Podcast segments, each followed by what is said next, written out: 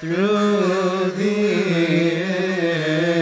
intercessions of the Theotokos Saint Mary, O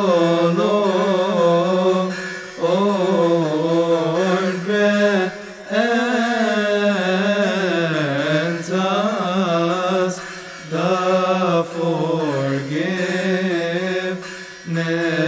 of our